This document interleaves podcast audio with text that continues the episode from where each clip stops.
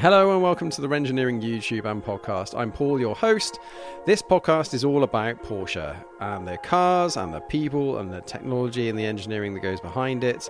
You'll find your Porsche stories, which is us, me, talking to you about your Porsche, your journeys, and your life experiences with those cars. Tech Talk, which is all about the technical aspects of Porsche.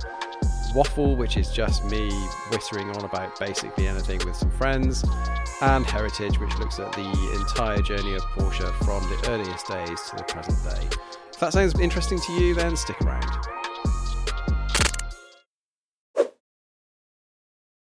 Welcome back to the Renngineering YouTube and podcast, and welcome to episode 26, the pre Christmas episode. Um, my video that I put out on YouTube just a couple of days ago for the VW Up that I have as my little run around.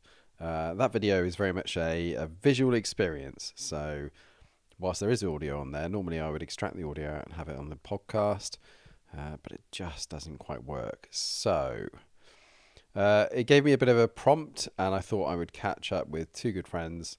Uh, one, Mick at GT4 Winchester, who has been on the channel before. Uh, Mick very kindly said he would drop by and Nathan, who has also been on the channel before, way back, um, and it's actually one of the most popular episodes. You can go and um, have a listen to these as well. And his episode was really about, or his episodes were really about uh, joining, uh, leaving school, finding some confidence, joining a race team, learning the craft of being a race mechanic uh, Radical, and then more recently has joined Formula One and is now a full race mechanic for the Alpine Formula One team. Pretty amazing.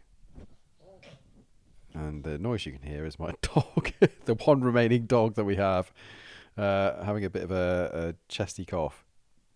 Anyway, I shall carry on. Um, so yeah, very very nice to see Nathan again. Uh, Nathan Nathan Nathan's mum lives quite nearby, um, so he was coming back to do the Christmas thing.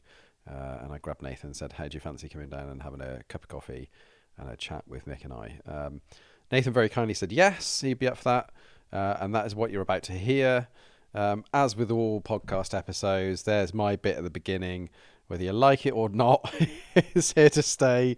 Um, anyway, so I will rattle through this stuff because the episode runs for a good hour or so. So if you're interested in, um, you know, hearing the three of us catch up on uh, sustainability and EVs, um, our cars personally.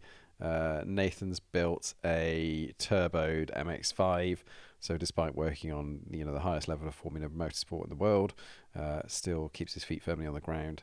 Mick uh, has got a 718 GT4, um, and yeah, so we talk about all of that sort of stuff, including uh, me making some comparisons between my Cayman 981 um, and my Elise and think even things through to like heel and toe and sport plus um, PADM faults on Mick's GT4, all sorts of stuff. So that's all coming up.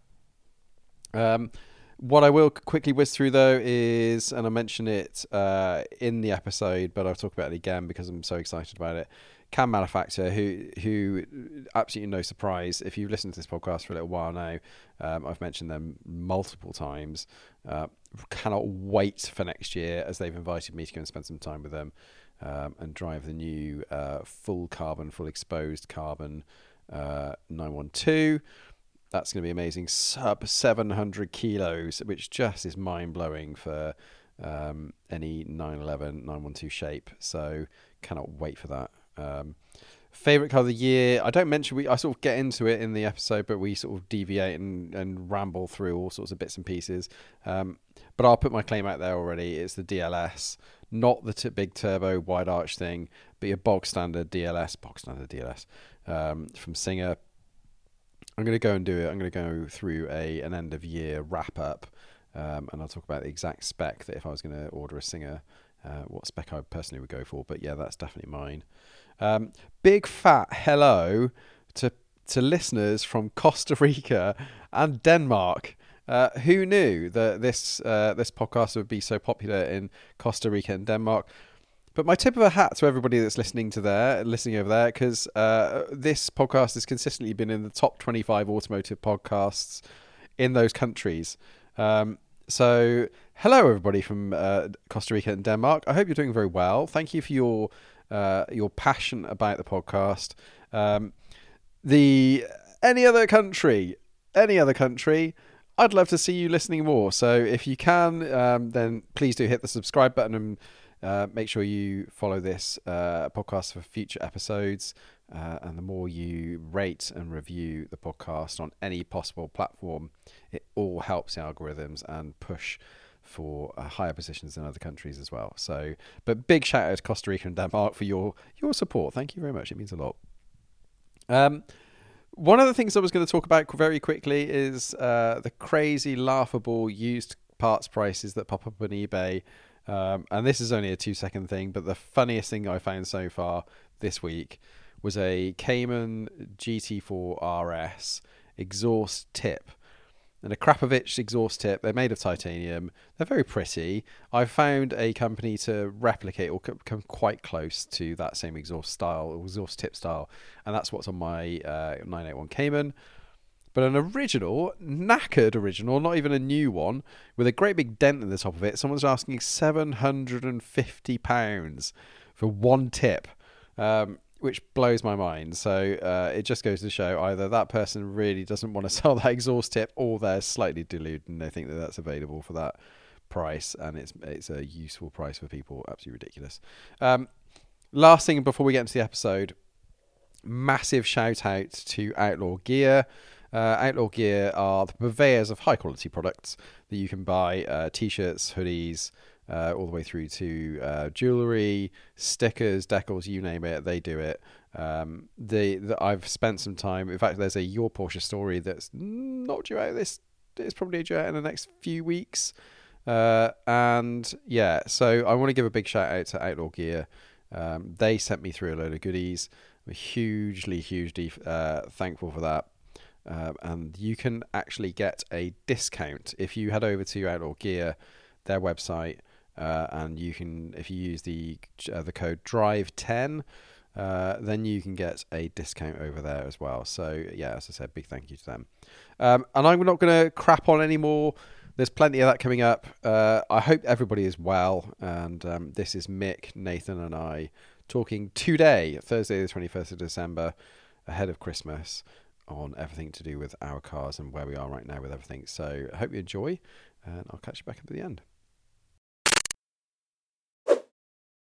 Welcome back to the Renngineering YouTube and podcast. And today, uh, the waffle episode you're about to hear is is myself, Mick, who's, who's at GT4 Winchester on Instagram, and Nathan, who's been on the first two So You Want to Be in Formula One episodes. Uh, the episode that went out on YouTube, the video episode, did not translate very well to a podcast. Um, so, very thankfully, uh, I've got these two gents here to just sit and have a proper good natter before Christmas. Uh, so welcome both. How you doing? Good, thanks, Paul. Yourself? Yeah, not too bad. Um, Mick got in touch last week because he listened to the episode where I spent about ten minutes crapping on about uh, electric cars and sustainability, and then had more to say than I did about it. So Mick also owns what he thinks is a, a Delta Integrale, but it's actually a, was it a Hyundai Ioniq, Ioniq, Ioniq 5? 5 yeah, yeah, yeah. So Mick, yeah get back to, to where we were before. Um, what's your take on it, mate? What's your take on sustainability and whether it's worth buying an electric car and whether it's not worth buying an electric car? And so, uh, where I got to with um, messaging you, Paul. So I looked on the the Porsche approved used website. I don't know if you've been on there recently. No. They've changed it subtly where before they. Well, all the take hands are at the top of the screen that you can no. Well, no, no. You, you, could see how many cars they had on, on each. So if they had, if you looked at take Taycan, it would say 15. Yeah. looked at 911, it would say 35. Yeah, yeah. Now it's just got plus 25. Uh, okay. And when you scroll down into it, there, there's hundreds and hundreds of Taycans. Wow. I think there's about just under 500. Uh, 500 appro- and that's just approved used in the Porsche market. Wow. So they're obviously coming to the end of their two, three years, yeah, two, three course, yeah, yeah. year leases. So they're just flooding the market. Yeah, um, and so look, it looks like there's not much of a second-hand market for, mm. for Taycans, if I'm honest. Mm. Um, but there's also with the change to the government regulation of you know where we were being forced to buy electric cars at 2030. They've now It's moved, that, to, out, right? moved that to 2035, Yeah. And they've, all the petrol, all us petrol heads are going, yeah. yeah. But when you look into the detail, there's a ZEV, a zero EV mandate in there. okay. So from January, so in a couple of weeks' time, Mm. for 2024, all um, car car makers have got to sell 22% of pure EV cars next Right. year. If they don't reach that target, it's a 15 grand fine per car, Oh, okay. and that's a rising scale up to 2030. Of Oh, so in right. 2030, they've got to sell 80% of pure EVs. So, Wow. so if you take if you look at Porsche for example, so in 2030, for every five cars, four of them have got to be a Taycan or a Wow. Macan or a EV or- or a Boxer came yeah. So what? So if you've got a shit ton of Taycans already floating around in the used market that are a couple of years Yeah. old, and they're trying to pump out new car sales, it's Yeah. going to be a fire sale on Yeah. Taycans. Oh, So if you're going to, uh, so on the back of that, I looked at Auto Trader, Yeah. and you can buy a second-hand Taycan for as low as fifty, just over fifty grand now. That is- and how much were they originally? I didn't well, it depends whether you go for the Turbo S model, Yeah, or, yeah, of course, yeah. but they're they're anything between eighty and you know how you spec. So there's different size batteries. Yeah, yeah. you know what it's like with a Porsche spec. You want to steer them all with that, sir. Yeah, exactly. Yeah. Like tyres. Yeah. yeah, exactly. So yeah, there's a there's a lot of stuff going on. That, um, I, I don't know the answer. It's you know but when you look at look at it, they're either the second-hand market. You get, there's some real bargains on a Taycan, Mm. or there's going to be good some good bargains coming out next year on the on the on the new scale. Mm. If you flip over to like, I also looked at 911s. Mm. So brand new Turbo S's, you can buy them under uh, 20, 30 grand under now. Yeah. So whereas before you had to have a you know Special could- relationship yeah. and all that rubbish. Yeah. Yeah. Wow. Nathan, you do massive miles in cars, and you had a Cayenne. I did, yeah. Gen 2 Cayenne. Would you look at a cheap Taycan? I don't, I don't know. I think the technology is cool. I don't know if I'd ever have one. Well, maybe I'll be forced to have one in a few years. But Mm. um, yeah, I'm not sure. I just don't see the how how they're gonna sort of integrate it in terms of like all the people on that park on the street outside their house, Yeah. or park 100 meters away from their house, or like big tower blocks in places. How you're gonna build all that infrastructure just to charge them? Do you know what I mean? And Yeah. if, like you say, if 80% of the cars, the new cars are going to be electric, then you're going to have to That do could that, and it's just not there yet, is it? Yeah. So, yeah. Mm, that see, that's my level of thinking about it, and it, like the infrastructure will drive the sales Yeah. because in the, immediately, if you're like that's the bottleneck, isn't it? Really? Yeah, exactly. So the company we work for uh, has just installed a load of charging points, Mhm. which makes life a little easier because quite a lot of people don't work near to the the, the, the units we work at. Um, but that won't be the case for most companies still. So, and if you've got this big, you know, 100 mile commute and your range, you've got an early EV where your range is a leaf or something It's like a that. leaf, right? yeah, 30 mile range. Yeah, well, you, you, it's a complete waste Yeah. of time. So, and then you've got the proof in the pudding that for the first time there's been a cross uh, Atlantic flight using sustainable fuel, biofuel. So, and you've got which see, so all of Goodwood next year is being done on sustainable fuels as well. So you've got all this push for EV and sales of EVs, and at the same time you've got quite rapid development of biofuels or synthetic fuels. If that takes off, you, what you're gonna you're gonna be in this really weird situation where people are gonna be like, I've got a perfectly good car that's, Mm. you know, I get all the stuff that I love about having a petrol car, or and, and yet I've got no need or reason to be able to because I'm still being you know making a sustainable choice by fueling my car with a different fuel. So then what happens to EVs? The whole market shits the bed, right? Yeah, but I mean, the, the battery technology is improving massive fold. So, you know, like, like this, the, the, the batteries in the Leafs, the, as they're coming to the end of their life, because they didn't have the preheating or the, the, the heating, Yeah. the thermo technology that goes with them, which the new batteries have. Um, so the Nissan Leaf batteries are, you know, not very good, let's say. But some of the new cars, You can like- say it, mate. They're shit. yeah, they're shit. so there's there's a, there's um, there's a, a Tesla um, in Winchester, a taxi. It's Yeah. done over three hundred thousand miles. Yeah, yeah. So the some of the, some of the, some You probably bought that on the because they were doing free energy for life, weren't they? at Yeah, one yeah. Point? Yeah. So Yeah. you'd have bought an early t- Model S or something Yeah. like that. Yeah. Mm. I think the other thing about the electric car stuff is that you, like, yes, they don't like you don't put any fuel in them and they appear free to run, but I think you just you kind of just offset where all the emissions happen. Like in terms of say a car, every time you drive it, it releases X amount of emissions, Mhm. whereas an electric car, by the time you see it, it doesn't.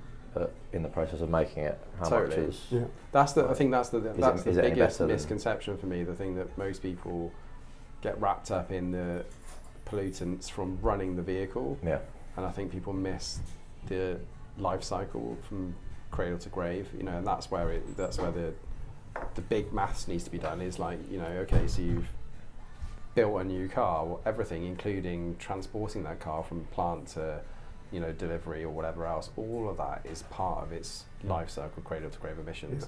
And unless you count that up and add that up, it just is greenwashing again. It's Yeah. back to that same thing of making people feel great because they're driving around in a Tesla, but you know, and I'm not suggesting everyone drives around in 12 year old VW Ups like I am, but I, you know, it, it it's like barely registers in CO2 emissions. Mm.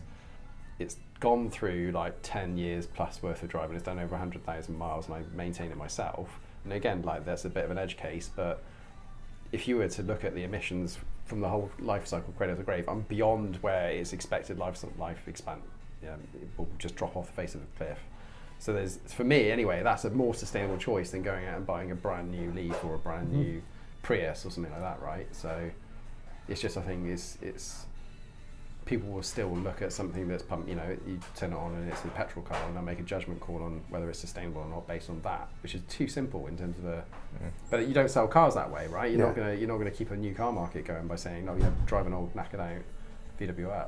The, there, I did some digging around because it, everyone's hanging, or a lot, say not everyone, a lot of people hanging off the Volvo study where they said that uh, an electric car has to do 70,000 miles before. Yeah. That was always worst case scenario. Mm-hmm.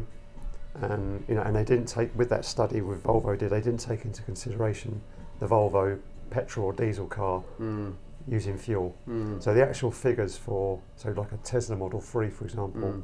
the latest study is saying it's it meets this, the same carbon footprint at 13,000 miles. Okay. So it's a lot lower than and uh, a lot lower than people have heard. Yeah, and that's gonna again like the production techniques are gonna change. Yeah. The scalability of those, you know, how Yeah. they produce a car from start. That's gonna have changed it- over the yeah, years for and, sure. and it also um, it also happens what it, it's impacted where you live as well. So if you Mm. if you if you charge your car in Germany, which has got basically no green technology, mm. it's all coal and oil. Uh, then it's, it's it's a lot worse to run an electric car there Yeah. than somewhere like Norway or France, where they're I know France is all nuclear, but it's still classed as green Mm. energy. Mm. So it's a lot cheaper to run a car if you got so if you got green technology, for example. I, that's interesting actually, because and I- what I liked and disliked about France, driving around doing my Alps trip earlier on in the year, is that they've got this, um, and it's spreading more than the UK, the kind of um, emissions-free zones. Yeah. And they've got this, I think it's called Climair or something like that. I can't remember now. But you've got to have a little sticker in the windscreen, um, and you, they then you get hammered for like a hundred euros. And Yeah. It's, but it's more rigidly adhered to than even going into London. So that, like that, that- I get it. In those Yeah. sorts of situations, it makes sense. But I don't know. Yeah, I mean, going back to the sustainable fuel, so um, a couple of years ago it was ten pound a litre to Yeah. buy. Now it's down to five pound a litre. Right. So that's I, I think I think it's um it's we, we, we do have a habit in this country of looking at it very binary. You Of course. Yeah. EV or nothing. Yeah. Yeah. Yeah. So I think it's going to be EV, sustainable fuels, maybe even a bit of hydrogen for, for the. For um, trucks and things like that. yeah. Probably. Yeah. But again, hydrogen. Do you know where our nearest charger is? Well, we, sorry, our nearest filling point is. Oh, I don't know. It'd Be on a motorway somewhere. Is Teddington. Is it? Yeah. Okay. Right. So there used to there used to be one um, at Chertsey and one at Swindon, but Mm. Shell closed those. Right. So they were our closest two in Hampshire. So not even in Hampshire, but it's Ted. So you've got to go into London to get it Mm. in southwest London. And it's going to be one of those weird situations Yeah. where you've got a really eccentric Yeah. person that does it and Yeah. else. But it's, it's got it's got to be a blend of. No, I- I completely moving forward, agree. You know, so Yeah, because I want to keep my GT4 running as long as possible. of course. You know, it's uh, Yeah, So moving off, because I'm going to bore myself listening Yeah. to this, and I- I've got to edit it. So let's talk about uh, current cars then. So if you start with you, Nathan, you've got uh, an 135i M. I do, yeah. And- 2013. Yeah, and a Recently turbocharged Mark II MX5 yeah. in very bright yellow. Different shades of yellow, actually. but It yeah. is. It's like yeah, yeah. It's It's it's one of those by cars that sunlight, looks like it needs a bit of help Yeah. until you lift the bonnet and then you realise, oh wow, that's Yeah. had a lot of help. Yeah, yeah, So- it does need a bit of TLC on the uh, on the aesthetic side for sure. But Where, where did the turbocharger? Was it a.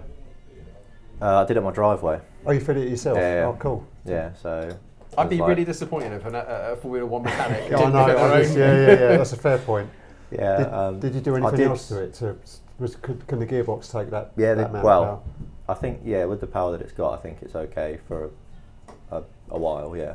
Um, there's not that many things still on the original clutch, so What's the the, minute, mileage at the moment? 140, Really? high 140s. Yeah. Right. So yeah, it's been it's been okay so far. The only things I've done were like the things associated to the turbo kits, like intercooler and stuff like that, to keep it cool. Uh, changed the radiator because that wasn't really man enough. So, but other than that, it's been it's pretty standard still, apart from the obvious. Did you front mount the intercooler, or yes. is it? Okay. Yeah, it's in, in front of the Yeah. water radiator. So. And it is a bit high at the minute. Like there's not a lot of it actually in the opening of the grill, Yeah. so I might try Mm. and Are you noticing? Better, have you got a temp sensor that's monitoring it? Yeah, it's it's not too bad when you're driving. When you're stationary, obviously there's no air going through it, but it heats up pretty bad as any other car would. Of course, but, yeah. but yeah, not, nothing that would cause a problem so far. So, but no, it's been good. It's been good. Need to get a uh, track day booked. I think in the new year. That's the plan now. Mm. It's pretty much ready for one. So And you've done a few, haven't you? No, in that car. Not since it's turbo, but yeah, Oh, right, yeah, okay. um, done four or five, I'd say. Mm-hmm. around various tracks like Donington, Cadwell, um, Bedford, which is yeah, good fun. What was Cadwell like? Because I've not done Cadwell yet. Cadwell's in the MX-5 was very very good, but I think in any like any car bigger than that, I think it would be quite terrifying. Partic- like bigger in terms of size and value because Mm. I feel like you could easily have a an incident at Cadwell. For, for our international listeners, uh, Cadwell Park is a uh, British GP track, right? Is it's it's for for um, bikes, not for that's cars. it. Yeah, So so, it's if a you've really seen short. like a clip of It's a bike the, uh, flying through the air, that's probably Cadwell. yeah, It's- yeah. yeah. So, and yeah, the weather wasn't particularly good on that day either, so it was pretty treacherous. So yeah, brilliant track, but yeah, not really meant for cars to be honest. But Yeah. Uh, Llandow in South Wales is supposed to be pretty good for that as well Yeah. because it's short, and short bursts, Mm. loads of decent runoff, and it's quiet. You can just mess around. yeah, But Mick, as GT4. Good. Yeah. Um, I did a couple of track days last year, so I did Blyton Park and um, Oulton Park. Mm-hmm. Oulton Park was really interesting. Um, I'd never been there before, Mm. um, and it's uh, probably got double the corners that Castle Combe or Goodwood's got. So it's Wow. a, it's a lot more difficult to learn. Yeah. And it's on one of those. It was, remember in September we had that Mm. freaky hot day. It was like low, low 30s. Yeah, yeah. Jesus, it was horrendous. Really? Was- yeah, I made the mistake of parking under a tree, and then because in September all the crap was coming out of the tree, and then yeah. I, I get on the track and there's all, all the tyres picked all the crap up. So it's Oh, like, right. but yeah, it's a it's a brilliant track. Um, it's very narrow. Ultimately, Yeah. Like, but I think when you see, That's another bike circuit, isn't it? uh, Yeah, yeah, they yeah. do Yeah. bike racing there, British yeah. Superbikes were there the week British after. Superbikes, yeah. thank Yeah. you, yeah. Like you see a lot of the tracks, like say Formula One for example, you see see them on telly and they look massive. Like the, tr- the circuits look Yeah. huge, Mm, mm. and then when you actually either stand near one or stand on one or drive on one, you realise how tight they actually are. Yeah. they're very very narrow. Yeah. A lot of them. Is there much runoff in that circuit? Um, no, not really. No. No. So you've got, a, I mean, you've had a fair bit of tuition by now, haven't you? In Yeah, Terms of, so yeah. Confidence levels are relative. Yeah, high. but I'm, I'm, I'm, we- I'm, my weak point is chicanes, if I'm honest. Right. Um, and there's two chicanes quite close to each other um, Oh, at right. Oulton okay. Park. And uh, I, I was just getting a, the line completely wrong on the first chicane, and, and luckily I was following another GT4, Mm. and I just tried to copy what they were doing, and they, were, Right. they were going a lot more down. I was trying to hang out to the right and cut in, Mm. they were going down the middle. Of the, it was really weird. It's, it's difficult to explain on a on a podcast, but they were in the middle of the road, Right. whereas I was further over to the right. So I tried doing it in the middle, and it seemed to work. I don't understand why, but I think that the second one there, because the first one sort of leads into the the hill. the- yeah, the hill, and if I think if it was just a chicane and then a straight, you Yeah. you wouldn't have a problem with it, but because you sort of set yourself up for, you almost have to compromise the first one Yeah. to then go into the second one, don't you? So Is Yeah. this from are you picking this sto- this stuff up from Radical days? uh, yeah, yeah, we used to go there a lot, yeah, with yeah, radical and even back in like the Formula Four days, we used to go there testing and bits like that. So Uh, okay. yeah, spent a fair bit of time there. I, I Yeah. wonder how much that's helped you in terms of learning circuits and track driving and things like that. Whether you just being there and you know setting cars up and dialing. Yeah, I don't know. You, I don't know if it's helped. You have a better understanding of, like now, there's no, like I don't make any decisions on setup or anything like that. But you, you understand when it's being talked about what the sort of symptoms might be and why they're Right. changing certain things. So it, it gives you a bit more perspective. I think. I don't know if it helps me doing my job day to day, but Mm. I was thinking more when I said that. I was thinking more about you as driving your own car on track, learning the circuits, learning you know by testing and supporting drivers, race drivers in those situations. Yeah. When you get in your MX-5, I mean different speeds obviously, Yeah, yeah. but you're not going to be able to do the same speed entry speeds and braking and things like that. But you must kind of acquire a pretty good knowledge of the circuits you're at because Yeah. you're travelling around constantly at these circuits. Yeah, and I think you, in the jobs in the past where I've sort of had to deal with drivers' feedback and stuff, you can relate a lot more to Mm. how they're because it's not always as black and white as I was doing this, or doing this, and oh, Mm. it feels like this. And so yeah, I think you can probably relate to them a bit more Mm. by having that experience. Yeah, I definitely recommend doing it to give you that perspective if Yeah. you're in that situation. The, the other thing I forgot to mention, when you sign in there, they they were handing out these novice stickers for the back of your car. So The yellow with the yellow, yeah, that's right. Yeah. So I said uh, they, they said if you've done track days before, you won't need a novice sticker. So I thought, yeah, I've done. I mean, I'd straight away I'd be sticking one on my car, yeah, well, irrespective of how went, good I thought went it was. round and did the, the, the site in that. yeah. I was straight back in there. Really? Just have a sticker, please? I was like, gee, this site was because it's quite a complicated circuit. Yeah, yeah, yeah. It's up, it's down, it's quite hilly, Yeah. um, and yeah, and I was straight on the back. Just stops anybody from being a hero, right? Yeah, Pulls you back and takes the uh, cockiness away. yeah. Have, have you ever come across Mike Wilds? Um, have, you, have you heard of him? He's, So he's an ex Formula One driver, but he's Right. and he's he must be mid seventies. So he, he was racing Formula One in, in the early seventies, so Right. 73, 74, something like that. Yeah.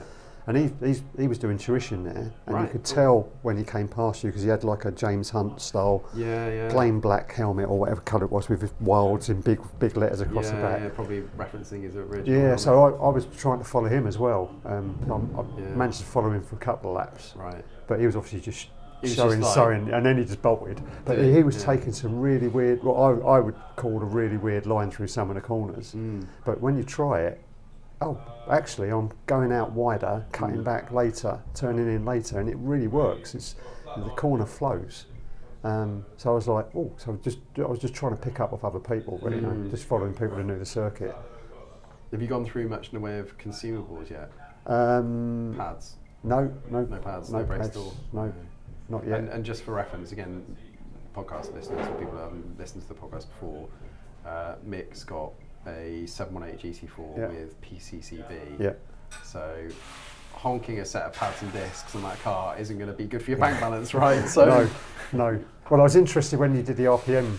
yeah, when you yeah. spoke to Lydia about they put their they were swapping out the PCCBs yeah, and yeah. putting Surface Transforms on, and I'm like, that's interesting. I thought they Mm. would go through the PCCBs first and then move on to I think set. do you know what? It's probably again. Uh, um, it's been such a long time since we did that conversation, but off camera, I think we were talking about it in the fact that people want to maintain the warranty. yeah, So if they hold all that stuff back, they can put them back on at the end of their use of the car, and it'll go straight into a Porsche Gotcha. dealer and get warranty. Yeah, back on it. Whereas see, if yeah. you ran through those, you'd have Yeah. to get a brand new set of original PCCB yeah, to get a warranty on it, which is stupid. You're never going to do that. So. yeah. I s- speak. I, I extended my warranty last year. I don't know if I told you this. Mm. It was quite. It was quite cheap. So three years was about eighteen hundred quid. I mean, that is pretty good, and you've used it so far, haven't you? Within it, within a week, the PADM had gone. The, so we got these um, differential mounts on Yeah. on the GT cars. Um, I don't know whether it's a placebo effect, but it- what it does, it tightens up the, the gearbox and stuff. When you're going, the faster you go, it tightens it all up. um, and it fails to the stiffest mode. But I, Mm. so at 30 mile an hour around town, I said to Mrs. I said, "Can you?" She said, "Yeah, it feels a bit bumpier, Mm. but apart from that, it's still drivable." Did it? okay, I mean, it must have come up with a, a message. Yeah, come up, had, it's, Did it um, say, you know, like limp to the nearest dealer? No, no. So like- I didn't realise that when they come up, they come up. They're colour coded. Mm. So there's three. There's white, yellow, and red. I think it is. Right, okay. Um, someone will tell us if, we, if I got them wrong. Yeah, stick in the comments if you know more about this. um, but I, I can't remember if it was a white warning or a yellow warning, Mm. uh, which says you can still drive. So it's. Yeah, carry on. But yeah, it was about about fifteen hundred quid to get that fixed under warranty that I paid eighteen hundred quid Yeah. for Yeah, a week before. But they, they, but looking on the forums, they seem to be a weak point on the, Mm. on the on all all of the Porsche cars that have them. Mm.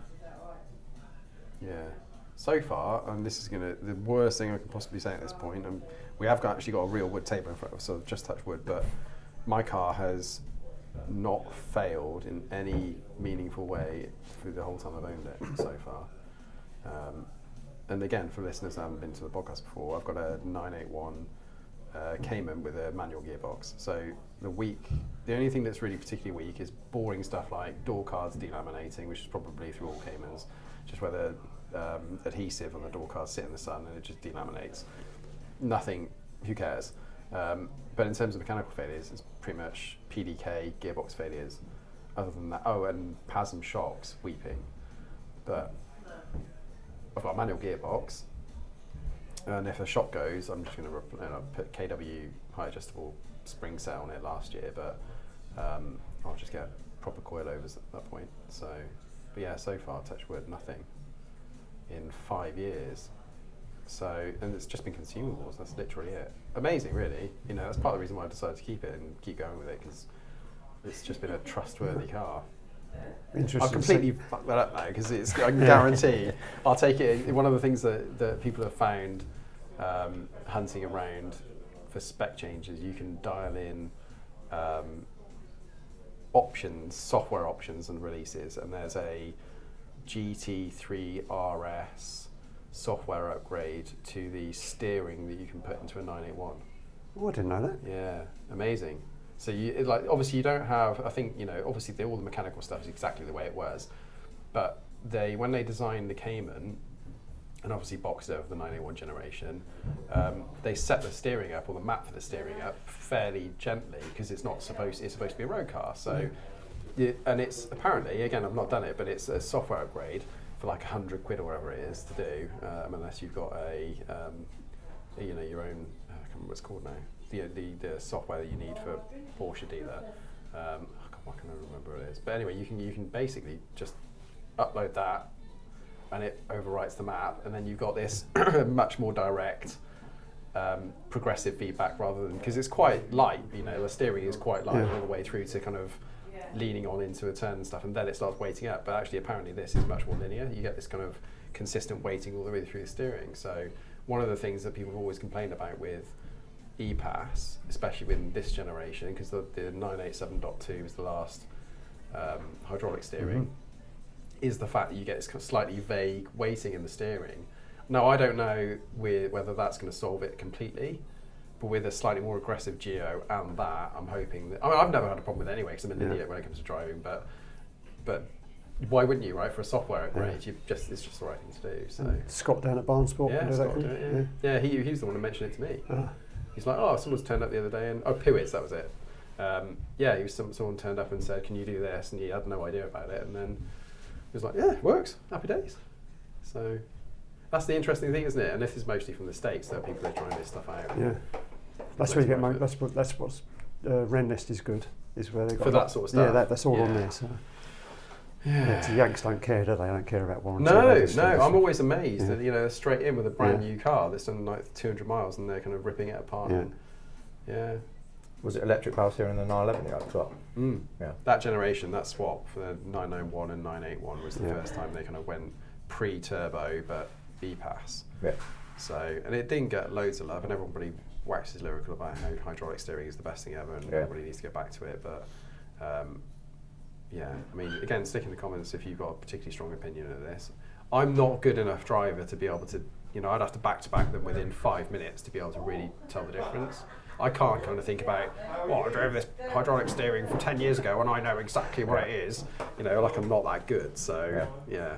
Yeah, we did we did a lot of testing in my old previous job um, with power steering because it came. It was sort of a bit of demand from, I think, particularly customers in the US who were Mm. They they were sort of people that have been successful in business, typically sort of mid forties, fifty years old, and Mm. they're not not as physical as say some of the younger customers would get. Um, so the power steering was a bit of a demand from them, and we did a lot of testing with like electric power steering just because it was Really? the simplest, simplest, cheapest option, or the easiest one to implement as well. And it's it's good. I think we we always struggled with. It obviously reduces the amount of effort you need to turn the wheel, but Mm. then if ever you're in a moment of understeer, you'd, you'd you'd lose the connection with the car. Like you'd struggle to feel when the front loses grip, and then the same with the rear. Yeah. If you if you get a bit of oversteer, it then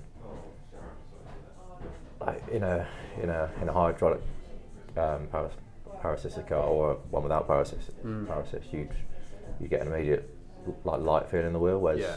With the electric, it almost feels like you're trying to steer through tre- treacle to try and correct it, Uh, Okay. which is something we always thought. I guess the only Um, car that I can think back to where it's noticeable is my Elise, because it, that is, you know, the simplest version of a car possible. You know, there's just nothing between you and the wheels. So, um, and that did feel noticeable. I mean, there's nothing. I've driven nothing that comes close to it. Obviously, a radical would, Yeah. and that'd be a step on again. But um, yeah, it, it's the hard. The easiest way to describe it is like your brain is connected to the, the steering input, Yeah. it's connected to the wheels. Yeah. So everything there's no delay at Yeah. all, no latency at all between your steering input and what the car does. And that's the only way I could be able to tell you the, the difference between the two. But yeah, interesting.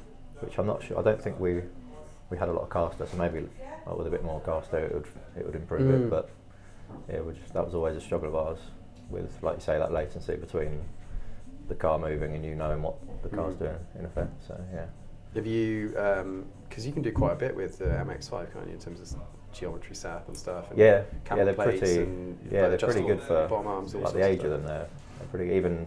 Like standard, it comes with the concentric bolts and all the pickup points. Is it really? Yeah. Wow. So you can So you can go pretty aggressive if you even wanted from to. standard, you can change camber, caster, toe, Wow. option toe. But, um, Have you have you done much or not? Yeah, I, recently I had it after the, after it got settled down after the turbo stuff. I got it aligned, four wheel alignment. Mm. Just, uh, Did you give them what you wanted to input into it, or did you? uh, kind of. I sort of the camber. I think I asked for a bit more than maybe what they'd use for the road because yeah. I don't. I- It only really gets driven either on track or like, if you want to go out for a drive on a weekend. So Yeah. I don't need it to be. Saving tyres, Yeah. particularly. And those tyres are cheap anyway. Yeah, exactly. they, Yeah, so- 15 inch. So, um, but yeah, I knew it was. I knew it was a bit off because it, like, it was, it was pulling, and when you brake, it would dart off, and Mm. so I knew I just wanted to get it square first, Yeah. and then sort of see where it ended up, and if I wanted to go a bit more on some of the things, they were sort of they were open to changing it. But yeah, Is that a? it was more just um, getting it squared up more than anything. Yeah. Was that a franchise or was it a kind of Uh, specialist, no, I like think it was gravity just, kind of place? I think it was just an independent. Um, So they haven't got it like, oh, it's got to be green, mate. It's got, I've got to punch the, the reg into the. yeah, they, thing." well, they, they did have the green bit, and like, you Yeah. they, yeah, they sort of, but they weren't. They were weren't- wedded to kind of no, trying to it. get They it into like, that. well, you're not yeah. leaving here until it is green. They Yeah. were like, oh, if that's what you want, then fine. Yeah. But yeah, it was That's just like good. an independent tyre shop that's got the ramp and the Yeah, kit for the four Hunter wheel. kit or whatever it was. Yeah. Yeah. Nice. So Have you set your car up, mate, or is it still on Porsche factory? Still settings? on factory settings. Um, I was in. Uh, apparently, you can't do too much with the settings on the on the Cayman. Mm, To do the changes you, you probably need, you need to get the Manthey Racing yeah. arms on. Um, but one thing, I because I, I wanted to learn the balance of the car first, really. Mm, So one of the things that I've been working on is when I go on track first, I, I keep the PASM off, okay. so yeah. it's in the softest setting. yeah. So when I'm going round the first first couple of laps, I can feel you, you, you sort of understand where, where the tyres are letting go and where the Mm. grip where, where the edge of the grip is. And then when you come back out and you put the, the PASM on, Mm. the car's a lot more, uh, it's a lot stiffer. So it's a, it, it, it, it, it, there's a, it's a lot more forgiving, if you like. Yeah, Yeah, sure. Not forgiving, but you know what I mean. It's so I, I, I- I go out first set, PASM off, and then second second um, second stint PASM on. Okay. Yeah. So I get a feeling of how the car's going to handle around the track. So Does it? So if on that second session, then when you're going out and you've turned it on, what's that telling you in terms of like because you I guess you you're talking about understanding where mechanical grip levels Yeah, are and yeah, that stuff, yeah. and then when you dial in PASM, um, and for, again for I don't know if you want to do a quick explanation of PASM for the people that don't know what it is, but it's you know it's an adjustable suspension setting. yeah, just basically you, you, map, can, you can have it a road setting, which is a soft setting. So if you've got your mum next to you, you don't want to stick the PASM on because she'll let all her teeth will fall out. Yeah, So All your teeth will fall All out. my teeth will fall out now. Yeah. Uh, or you, or, or, or if you want to go for a bit of a stiffer ride, you, you, you put the Yeah. you put the PASM on, right. and not, not the most comfortable for for the passenger. No, and that, is one of the things I've noticed because I've got PASM on my Yeah. car as well, and, it, uh, and you do it is very noticeable. Yeah. Sport Plus and PASM on, Yeah. which actually Sport Plus turns PASM on anyway, um, and I leave it on all the time. yeah, But then I'm a chav, so I'm happy to have it about slow the road. But I'm, I'm on ASBO Yeah. mode all the time. Exhaust valves open, PASM on, Sport Plus on, Yeah. rev matching everywhere. yeah. Yeah, But that, that, it's a good way of understanding uh, uh, where the car is understeering and where the car yeah, yeah. is over. So you turn it off with the, with the PASM on. It's more of a track car. Is the way I- PSM, so stability management, is that on all the time or is that I off? don't turn any of that Just off. leave all that yeah, I'll leave it all on. is. I'm not. I'm not. Not that much of a I'm not hero. brave enough, mate, to turn all that off. I'd, I'd like to have a bit of a comfort blanket. Yeah. He's got his picnic blanket over his knees. Yeah. Yeah. You And said you about take it, go on somewhere, mate. The rev matching thing. Does yours? Do you have to rev match yourself, or will it? You can do either. So When you clutch sport, it in my car, sport mode does have um, has no rev matching. Right. Sport plus, um, basically heel and toes for you. Yeah. So I, it's interesting. I can heel and toe, not brilliantly, but I can. Um, and I can. So I can.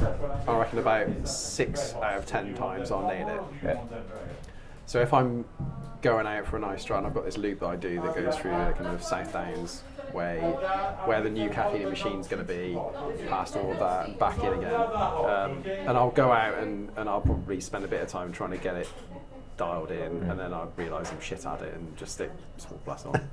Because it, it, and it and it's you know it, it hits it every single time. It's Yeah. just a bit more mechanical sympathy for the car Yeah. rather than me hoofing it and Yeah, even though like you, you can't always get it right and it is difficult, it's there's something quite satisfying about doing it. Yourself, Oh, yeah, for It's- sure. it's- You get really I, the only thing that I again like you can't compare it to an Elise. I could I could get it right almost every time in the Elise because it was wired throttle, um, and I'd spent ages dialing the throttle pedal in Yeah. because it's all adjustable all over the place. Hmm. Um, so you can fi- and it's it's completely linear. There's no kind of again there's no dead time in the pedal. Yeah.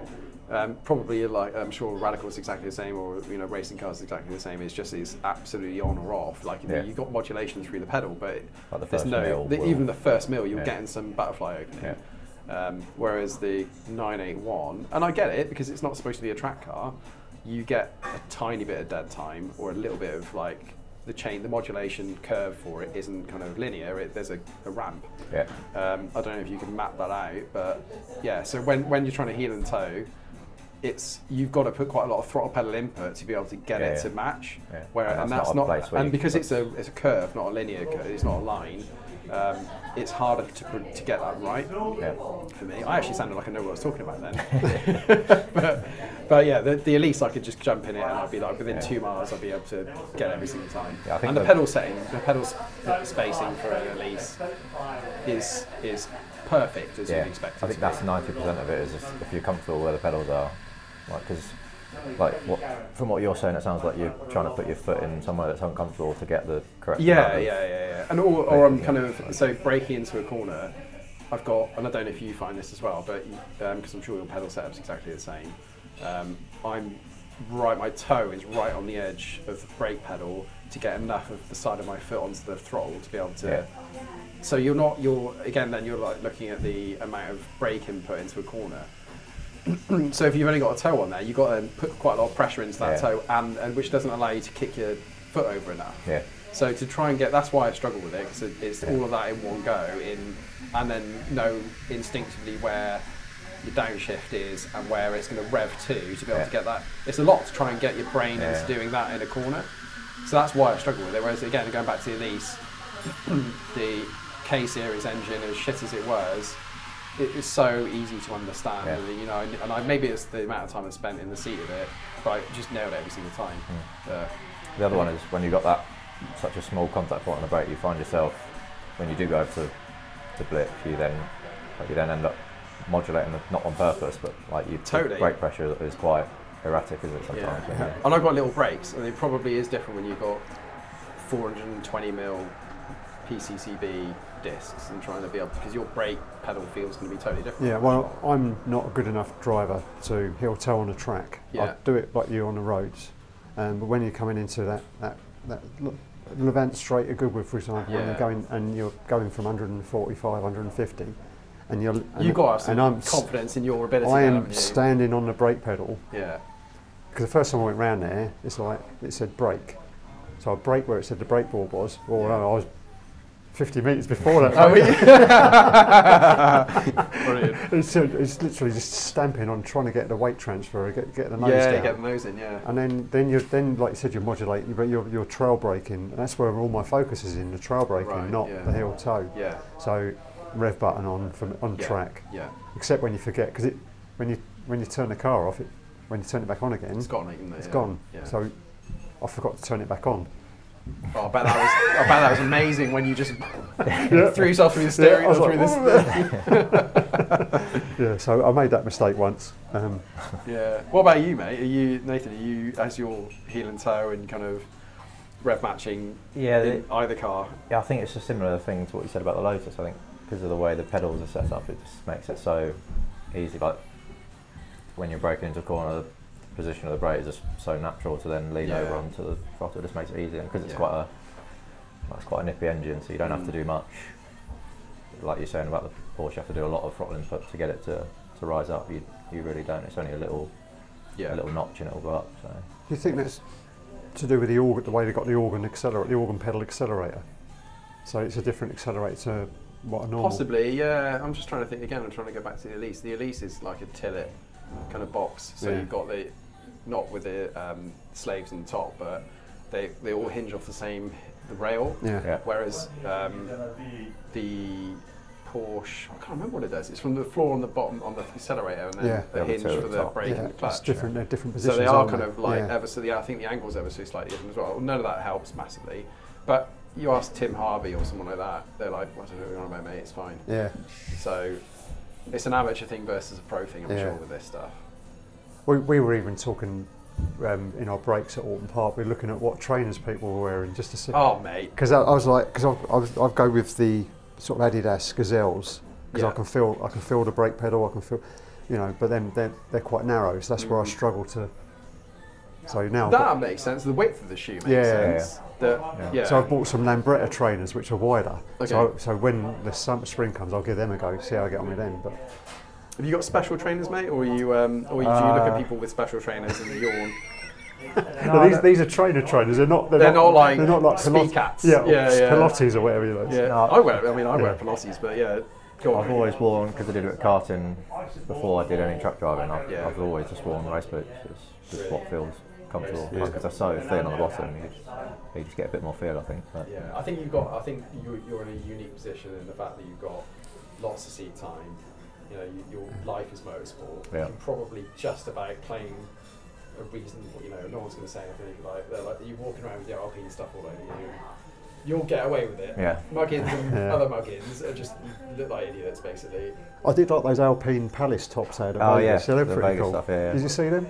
No? They did a special collaboration between Alpine. Oh, was it Alpine Kappa and Yeah, Palace, it, wasn't yeah. it? Yeah. Yeah. So they did a quite a, a unique Alpine top. Yeah, I thought it was pretty cool. You gonna buy one and No, you'll sell it I'm, "Actually, I'm, fif- I'm 53, Paul. I mean, you, you have your sports gear, don't you? Yeah, So- no, no, it, it, wouldn't, it wouldn't suit me. And I think Connor. Connor so- wears his Palace stuff, doesn't he? So- Yeah, of course he does. Yeah, yeah. So again, I don't know if you mentioned it in this podcast so far, but um, yeah, Mick's son Connor A is the reason for Renngineering exists, but also um, has worked for uh, Mercedes and now works for Red Bull. So yeah, there'd be a clash of Yeah. opinions. I think if you turn start walking around Yeah. with Alpine gear. Oh yeah. Yeah. Very good. Well, we're still we're still walking around in Mercedes gear, and he's at Red Bull now. So Oh right. Yeah. I mean, I'm sure just just for, for Connor's safety in his role, I'm sure Connor isn't walking around and saying he's repping the repping everywhere he goes all the time. Of course he is. Yeah. Yeah. We'll see what we get for him for, for Christmas this year, won't we? Oh, no, no, no, no. his car stops. Yeah. yeah. Is there any? Uh, it's a good point. Actually, is there any expectation in your kind of personal life to wear gear from work or not? No, not as soon as you leave. No, No. no. It, it almost, f- I, I don't know. It feels a bit strange wearing because you work there. It feels a bit strange wearing it when you're not at work yeah, for me. Yeah. But, yeah. I mean, it, it, I mean, I don't know what back might be because people wear their team as close to. I don't know if it's exactly the same. I'm sure they they make yeah, the same gear that you can wear, or Yeah. you know, the, the leisure gear that you can wear off the shelf. Yeah, yeah, it'd be a bit like us wearing aviation gear everywhere. Can you imagine if we walked around in a Maverick jacket and uh, things like that, patches all over it? I mean. Don't don't you wear that, Paul? oh, You got you haven't got the goose the goose helmet or anything. No, mate, I haven't got the goose helmet. I, you know, and it's so funny in aviation. You get people that, you know, the private pilot's license and they're flying every weekend, and then you get people like me that just. I mean, I, I've been out with a, a mate that's got a private pilot's license, but I've got no interest in plane spotting. You know, how it's- Too slow, aren't they? That's- So, yeah, Yeah. well, I'm too slow. yeah, brilliant. Let's do a favourite car of the year, not necessarily Porsche. So, have you, got, have you seen any releases this year, Nathan, that you've been particularly into? Nothing? no, not really. I'm more of a. I feel like my preference would always be like a couple of years old, like sort of E92, M3, like that sort of era. I think I- I'm not really too new cars nowadays. I don't think do much for me. Yeah, okay. Yeah. Is that your sweet spot then, the E92? I, uh, yeah, I would like one one day. I think. Yeah. Yeah. Be a bit of an upgrade. Frozen, I, I don't know why it's come straight to my head when you were saying that, but that frozen grey, it's like a satin grey paint that they did on the, and then you get like a DTM kit I think for it. Yeah. Again, proving on the chav that I, I bet on BBS, LMs, frozen grey, and I know you hate LMs. so I, going back to probably a couple of years ago when I started to look at um, buying bits for my Cayman, um, I was really tempted to buy E88s. BBS E88s, and uh, Mick piped up immediately and was ripping into me and saying, "You're like a bag of shit." out of and, and to be fair, they were five and a half grand and took a year to build anyway. So Wow. yeah, a lot of money. They, they're a bitch to clean as well. I mean, I would have just, Yeah. I would have um, ceramic coated them, so it wasn't Yeah. such a problem. But even so, yeah, I'm kind of glad now that I didn't spend money on them because it's a lot of money to spend set wheels. But yeah, yeah. What about you, mate? Anything that's popped up this year that you've anything that would tempt you out of the GT4 or? Ah, I, I, at Oulton Park, because it's in um, in Cheshire. Mm. There's a lot of money in Cheshire in this country. Mm. So the GT4 was probably the I was probably the poorest poorest pork there. Um, there was a brand new GT3 RS. Mhm. Have you seen one? Uh, I've seen so Matt Watson. Um, I've seen his Yeah. spec car. Yeah, Big, aren't they? 902 is big. Yeah. In general. Yeah, but the, the, the spoiler at the back was Yeah. fucking massive. And it had, I, saw, I, I didn't I didn't know I hadn't read much about it, so I didn't realise that the, the pistons were for DRS. They got DRS on the back. That's just ridiculous, isn't it? And a And- road car got. I mean, it's a road track yeah. But um, it just it, it, if I was if you were buying one, um, there's a lot of plastic on it. So a lot of black plastic for aero. is aero everywhere, and I'm like, if you get the wrong colour for that, you can regret that for the, Mm. for how long you own that car.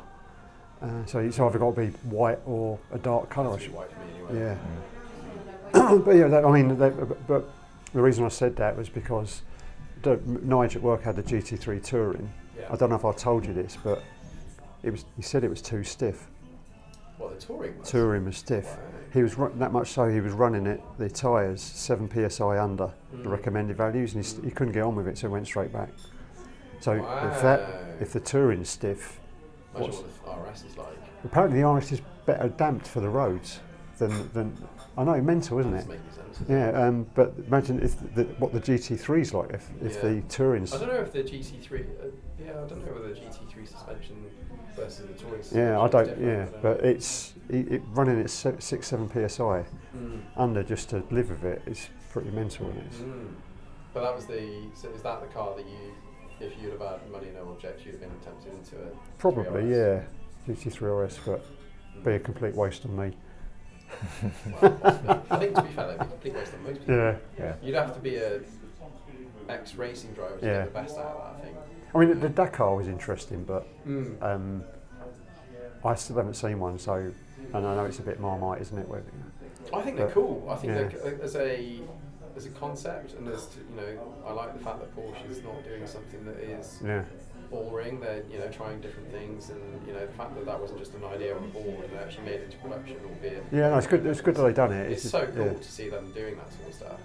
Um, and I'm hoping next year I'll get to drive. Next year's going to be Oh. much more of a uh, driving stuff Yeah. than talking about stuff. The Kamm 912. Uh, have you seen that at all? Like, so you probably don't follow it quite as much as Mick and I. But um, there's a company called Kamm Manufaktur, and they've got a nine. They basically build 912 four-cylinder 911 shaped cars from the early days Right. but it's everything on top's carbon fibre, and then the engine's built to like 220 brake horsepower, and it weighs 700 kilos, 650 kilos. I mean, it's ridiculous. Yeah. Um, and they've offered for me to go and spend some time driving that. Nice. Um, I can't wait. That is, yeah. I mean, there's, there's a few things that irons in the fire in terms of driving it, like Dakar as well. Yeah. Um, but I think the, the Kamm stuff is the bit that it just it talks to me, right? It's yeah, all about that. So Nice. we'll wait and see. But hopefully, 2024 is going to be much more about driving experiences than yeah talking about it. So. Any more trips you got booked, Paul? Or you Uh, ring trip in spring, which I've not talked to either of you about, but Yeah. we can talk. We can talk about it now. Um, it'll be like a bit of a hero. Wednesday, Thursday, Friday. Possibly, if I'm not going to do any laps of the ring on Saturday and then come back Sunday, something like that. Probably do like a bit of a mooch around on Saturday, like three or four days, maybe five days tops. So both obviously welcome to, but that's only it's not even at dates stage yet. So like I'm Yeah. definitely going to do it. So uh, and then um, yeah, I wanted to go out to the states next year, and I had a couple of offers to go and again drive some cars out there, meet some people that I've kind of talked to for a little bit. Um, whether that happens or not, I don't know. Just gonna have to see. Because I knew all of my leave this year, yeah. so I'm working through Christmas and holiday, but um, sort of mind that a little bit. Uh, but yeah, definitely a road trip. Where you guys? You got anything? Car trips? Nothing. But I think because obviously the, with the lifestyle of it, you kind of you accrue the travel part of your life that you some people sort of seek in the summer and stuff. So most of the time off I do get, I just sort of you embrace the time just spending sat in one place and chilling out. I think so. Yeah, I'll be. My heart bleeds, by the way. The fact that you get to travel the world and Yeah. stay on a bit afterwards. Yeah, you don't get to see as much of it as you think. Like, there's a lot of hotels, journey to the track hotel, journey to the track hotel. So it's not, it's not like a holiday whenever you go there, but it's yeah, it's yeah, it's, it keeps it exciting. I think yeah, but So is it a case of, for you, the novelty is coming back home and being, having time at home, seeing friends and family and Yeah. yeah, I think that's the because you you lack that time where you can just pop to your friend's house or pop to your parents' house. It's just trying to slide back into normality for a, for a week or so. I think it's yeah, yeah it is a it's been quite a shift. I think from what I was used to. Because even though I travelled a bit before, it was it was always like we'd always prep the car in the workshop, so you'd have that nine to five feeling as well. So you'd go home and you'd cook dinner in your own house, and whereas now there's there's like three week stints where I don't even have to think about cooking or what I'm going to eat or simple things like that. You just don't have to think about. So it's yeah, it's just sliding back into normality is the And 2024 for you is going to be your first full season Yeah, yeah. of racing, right? yeah, that's it. Yeah. Part of the factory breakdown Formula One race Yeah. team. 20, yeah, 23, 24 23 races. It's a lot of races. Yeah, yeah, Did, did you do Vegas this year? yeah. I did do Vegas. Yeah. How was that? Because that was like Uh, that was like 11 o'clock at night or whatever. yeah, wasn't it wasn't? Start time. my favourite, most favourite Yeah. weekend. No, it was, it was quite strange because you, because of the way that, the, like the times of the sessions where you'd you'd leave the hotel at sort of dinner time, four or five o'clock in the evening. So it's just starting to get dark as you walk into the track. Because obviously we stayed nearby, so we Yeah. walked. Um, then work through the night, and then when you're done, so you've done a full day's work, everyone's tired, and you're walking back to the hotel. three, four in the morning, sun's starting to come up, and people are like stumbling around who've obviously been out all night and, and enjoyed their evenings thoroughly. And yeah, you've then got to go back to the hotel, close the curtain because the sunlight's beaming through, and then you've got to have a full night's sleep. So it was jet lag plus the working through it. It was really strange. Yeah, it was probably one of the hardest weekends I think I've done in Really? yeah. Did mo- you motorsport. did you appreciate how good the race was though? The race was very good. Yeah. Yeah, It That was a one of very the best good races I've seen for yeah, a long yeah. time. And there was a lot of talk before about how Tire temperatures. yeah, like the way the track was laid out and stuff Yeah. like that, how it wasn't going to result in good racing, but it Yeah, really it was brilliant racing. It was quite an exciting race to watch. Actually. Yeah. I suppose when they, they sucked up the the manhole cover, not they weren't manhole covers, but Yeah. when they sucked those up on the first practice Yeah, session. and obviously we were a victim of that as well. So Yeah, yeah, good. Yeah. No, no, don't worry. Sorry. yeah, because it was it was Sainz and was it Gasly was it or was it uh, it was Ocon. yeah. Ocon? Yeah. So we had to, so post FP1, we changed the chassis, um, which is quite a large, it's one of the larger jobs that you could carry out on a Formula One car. But and then I think the second, I guess it worked in our favour. The second practice was then delayed, so we were, they were sort of pushing the curfew back and back and back because, and there was a point where we just didn't know what time it was going to start. So it was, yeah, it was that was a long day, but um, yeah, it was different for sure. But, Well, I mean, hopefully next year they'll, they'll bring it forward a bit, so it's a bit earlier in the day. Yeah. But they they got issues with the, with the people who live out there, haven't they? Because they shut they're shutting the streets off, aren't they? Yeah, I, I think that's maybe why they did it, just to try and Yeah. reduce the impact on, because like a lot of people obviously drive to work in the casinos and stuff like that. There's, there's a lot of people that work in Vegas. Yeah. So, because yeah, there's not a lot outside of Vegas. It's desert, isn't it? Yeah. So it's, yeah, but yeah, it could have. It would have been nicer if it was a bit earlier. I think. Yeah. yeah. yeah. What about you then, mate? Trips next year? Nothing planned yet. Um, we keep threatening with Toby next door to do a, and, and Andrew go we do, and yourself do a European tour somewhere. Yeah, I, yeah. I'd love to do. I still haven't done the um, Porsche factory. Nor me. In, uh, um, and I and I Sam from Seen Through Glass um, and Tony did a walk around the private tour of the factory and the museum and everything this year. And it looked amazing. Yeah. So, well up, I mean, we wouldn't get the same treatment. Yeah, yeah. Obviously, but yeah, well, I'm well up for that definitely. We'll have to put something together. Yeah, it's hard to make content out of that because it's been it's a well-trodden path. Yeah. Just for the visit myself, I'd be well up for it for sure. Yeah, it's, it's quite a drive to Stuttgart, but you've got some fantastic, you know, you you've got some, you've got the the mountains through Spa and the Ring and that, and then you've also got the auto, the unrestricted autobahn bits as well. To Yeah. The your Porsche story I recorded this time last week. Um, the chap that I did that with sent me some pictures from the factory. He drove to the factory in 1993. Yeah. And he's got these black and white photos of him, and there was, it was basically empty at that point. There was no none of this like glitz and glamour. Yeah. And he's just got this photo of him in, in, kneeling between a set of 959s, just 959s everywhere. Completely like not, none of them are, you know, locked up in any Yeah. way. Yeah, it's just wild, isn't it? It's changed in Yeah. years. yeah. Cool. All right. Well, it's probably been. Let's have a quick look and see. Oh, brilliant! Mine's died. Um, so I'll have to pick it up with yours. How long we've been? We should say if you hit one, one of the buttons. just over an hour. Yeah, I'll do. I think we'll probably call it there. An hour. I hope you've enjoyed this bullshitting on from the three of us, and uh, there won't be another episode coming out until after Christmas. So um, happy Christmas, everybody. Yeah.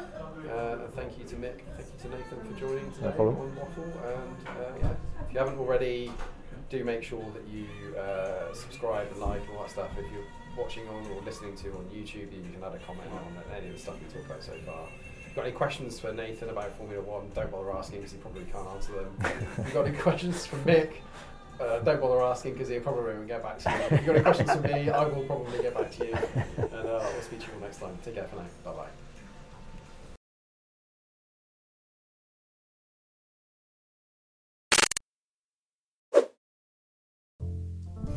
As always, I really hope you enjoyed that episode. Um, it was really a bit of a fortunate thing that I was ha- able to ask two good friends to come out and hang out for a little bit, drink some tea and coffee, and uh, talk for a little while before uh, I put an episode out. So, big thank you to Mick, big thank you to Nathan. Uh, I'm not going to put an episode out before Christmas now.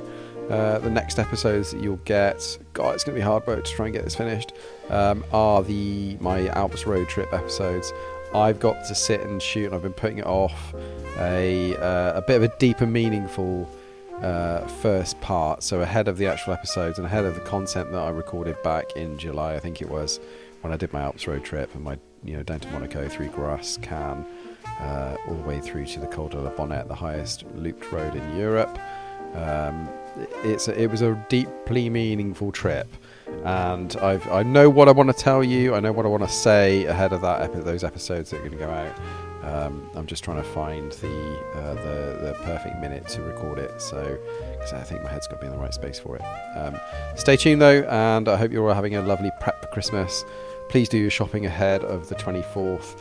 Can you imagine where it's, it's going to be carnage right now? So you probably left it a bit late if you haven't done anything yet. But I hope you're spending time with your loved ones. Hope you've got people around you, um, and that you're planning to have a restful and restorative festive period if you celebrate this festive time.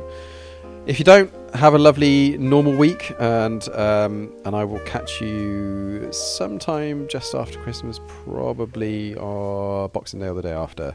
I Haven't made a decision yet, and it's probably going to be down to the recording time I get. Take care, everyone, though. Thanks for listening, and goodbye.